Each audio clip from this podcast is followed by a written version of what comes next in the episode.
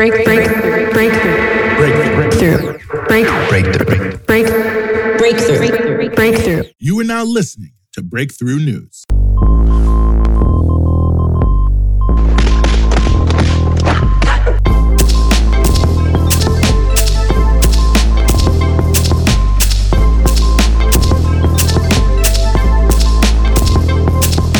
It's 5 p.m. You're listening to Breakthrough News, and this is the Punch Out. We're following the news all day so you don't have to, giving you everything you need to know about what's in the headlines and what should be. And yes, we are back with you here in the Punch Out for 7 2021. Very happy to be with you here halfway through the week. Got a great show for you as we always do. We're going to be talking about what's going on with vaccinations behind the bars in the United States. We're going to be talking about just absurd economic outlooks coming from JP Morgan and other big capitalist boosters. But before we get to either of those two very important stories, we're going to be talking about the intersection of oil, water, wars, the United States, and Nigeria.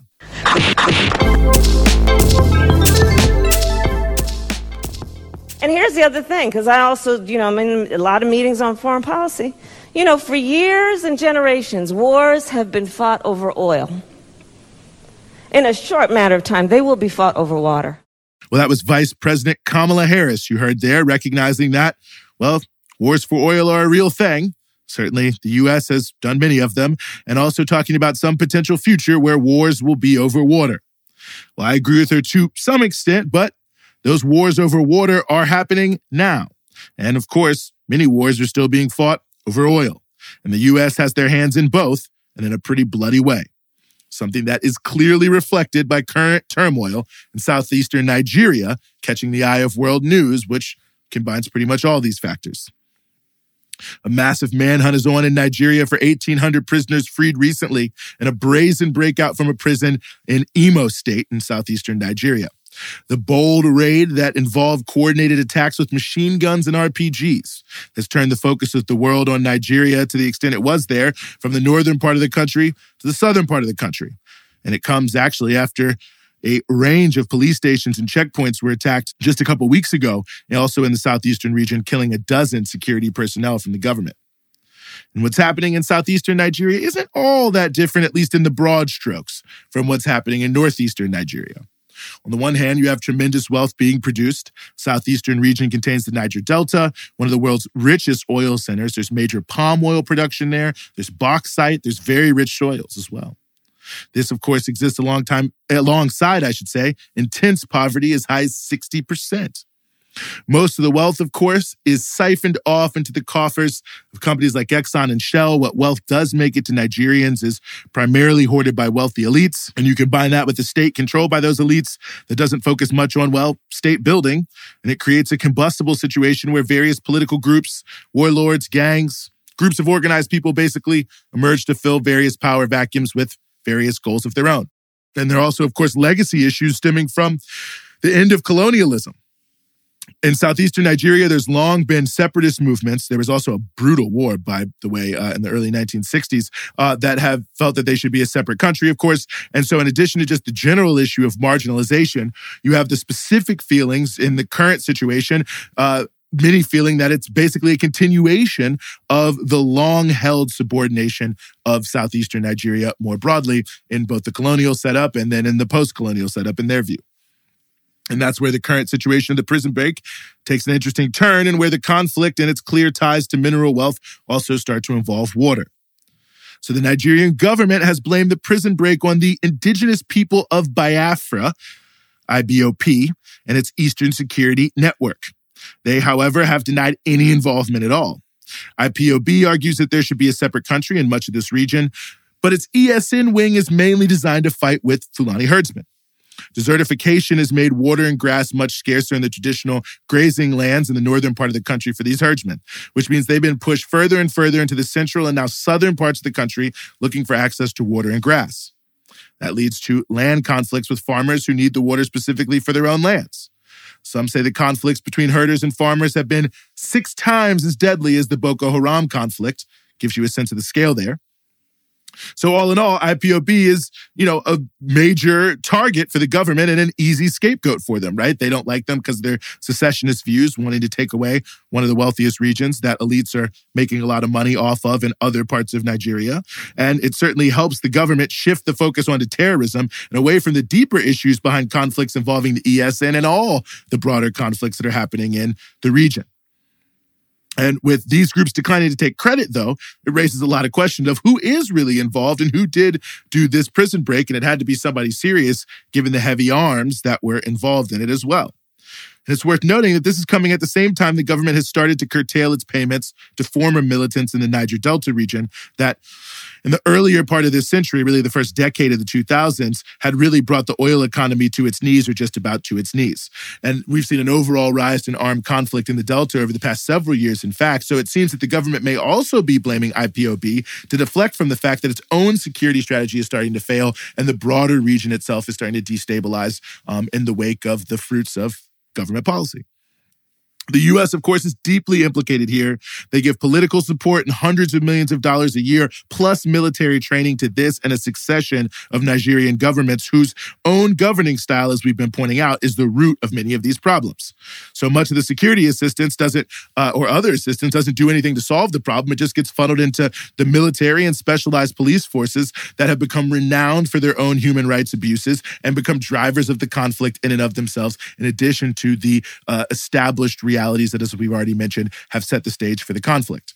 So in Nigeria, not only are oil and water sparking conflict in a big way, you've got the U.S. right there stoking the fire.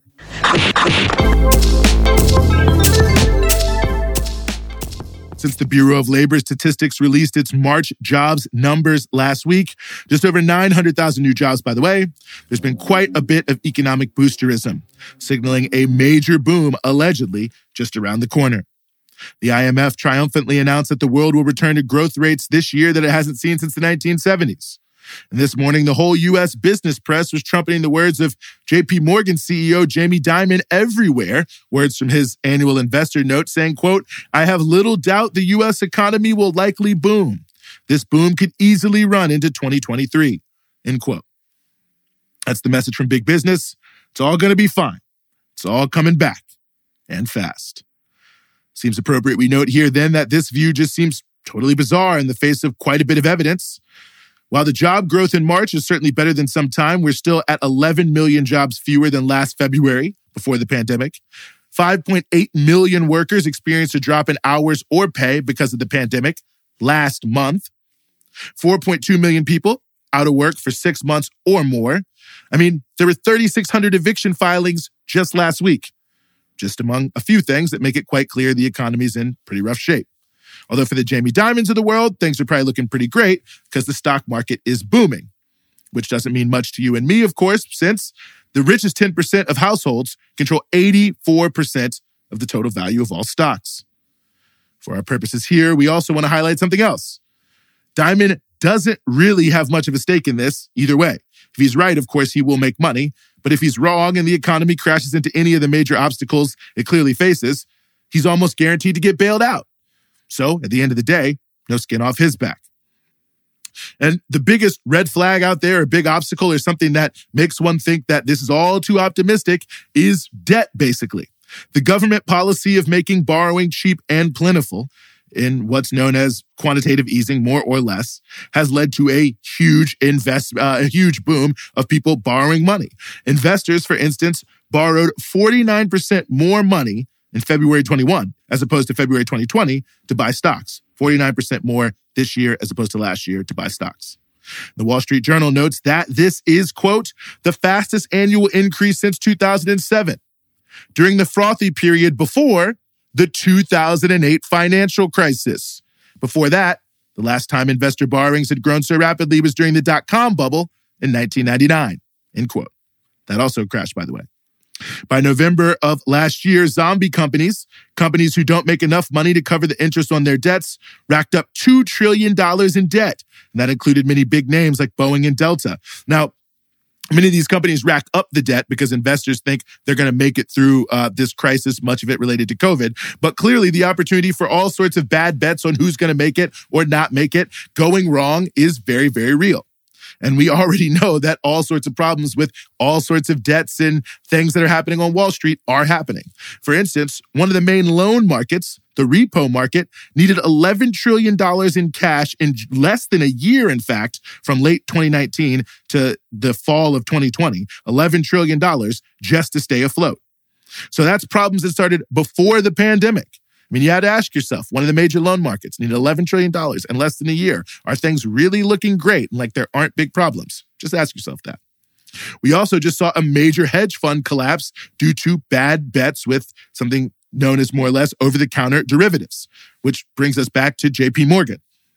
Now, a lot of people noted the sudden collapse of uh, Archegos, I think is how you say it, which is a $10 billion hedge fund uh, just about a week ago. It woke a lot of people up to how easily a lot of these bad bets can have big ripple effects all across the market. Credit Suisse, a huge bank, facing huge implications from the collapse of this hedge fund. And basically, this hedge fund collapsed because they were robbing Peter to pay Paul to cover their various bad bets.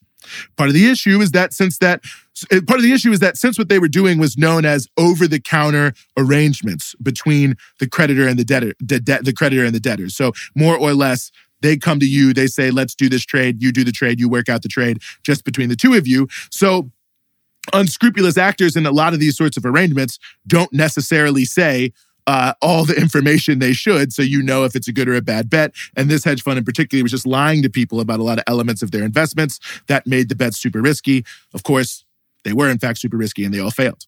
So you just think about that, showed how easy it all was for the whole thing, whole house of cards to collapse. $10 billion hedge fund. JP Morgan has much more than $10 billion. They have $2.65 trillion in similar types of investments, equity derivatives. 72% of those 72% of that $2.6 trillion are over the counter transactions. So, similar to what we were just saying and what we just saw with that hedge fund, there could be all sorts of landmines in these transactions. But this is all federally insured because it's JP Morgan. So, if it was to fail due to any or all of these bets, you and I, the taxpayer, would be on the hook for a huge bailout. This is what it means when people say it's you're too big to fail. JP Morgan, of course, has faced five felonies in the past seven years linked to a giant appetite for risk and fraud, doing things like working with Bernie Madoff. They, in fact, have shelled out $37 billion in fines since 2008 for various allegations of fraud and market rigging. So, just even more evidence that there are all sorts of potentially bad bets out there on Wall Street that could go bad and bring down the whole system relatively easily. And I, of course, could be totally wrong. The corporate debt thing could mean nothing at all. Jamie Dimon could be right. But it seems to me that what's really happening right now is that there is a wild casino running on a bunch of borrowed money, just hoping to avoid any major disruptions. And that the people making the most money are going out of their way to cover up for the fact that they seem to be driving the economy really fast directly over a cliff. You may not be surprised to hear that, well, no state in the country has prioritized prisoners in the rollout of the COVID 19 vaccine. But the fact they did not do so does stand out in particular relief when you note that the CDC and almost all public health officials have stated that incarcerated people should be vaccinated early on, prioritized similar levels of priority as essential workers, given the fact that prisons have a high propensity to become super spreader sites. A good example of that is about three in 10 prisoners in the United States have tested positive for COVID 19. 2,500 at least have died. Prisons tend to be overcrowded, of course, anyway. They were also notable for lacking PPE. They have poor medical care generally. And honestly, the threat of the use of solitary confinement as a form of retaliation under cover of COVID isolation played a big role as well in the rapid spread in prisons. That is, you report your symptoms, it can be used against you by prison staff. Rather than, say, being released from prison or isolated in a medical setting, they'll send you to solitary, allegedly for your health, but really to punish you for something else. So far, the rollout of vaccines for those behind bars has, of course, been very uneven. By the end of March, by the way, Arkansas and Florida have not vaccinated any prisoners. It's according to the Marshall Project and the Associated Press, which have been collecting the information. Oregon claims to have at least offered the vaccine to every incarcerated person, but that was only after a group of prisoners had to sue for access. In Georgia, 1.5% of prisoners have received at least one shot of the vaccine, while 26% of the general population of the state is in the same boat. In Maine, 7% of prisoners are vaccinated. 23% of the people in the state are fully vaccinated. Overall, fewer than 20% of prisoners have been vaccinated, as compared to something like 33% of the overall population having received one shot.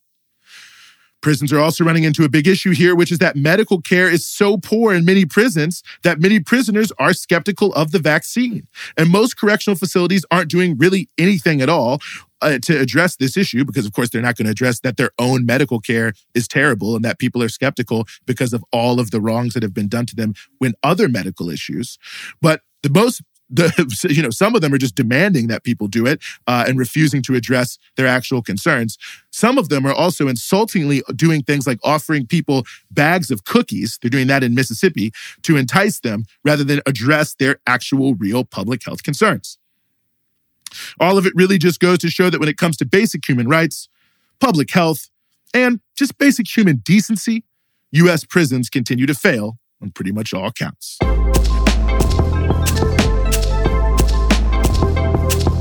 And that's going to do it for us here today on the Punch Out. And we also just want to note that, of course, we have the special patrons only edition of the Punch Out that is also dropping here today. We're going to be talking about the Iran deal, uh, the so called summit around the Iran deal that's happening in Vienna this week. We're going to be going to a number of issues surrounding that. So it's for patrons only. But if you want this patrons only weekly episode of the Punch Out, you got to go to patreon.com slash breakthrough news and become a patron. And definitely, please become a patron. Check that out. We will be back with you tomorrow on the Punch Out, 5 p.m. Eastern Standard Time here Breakthrough News.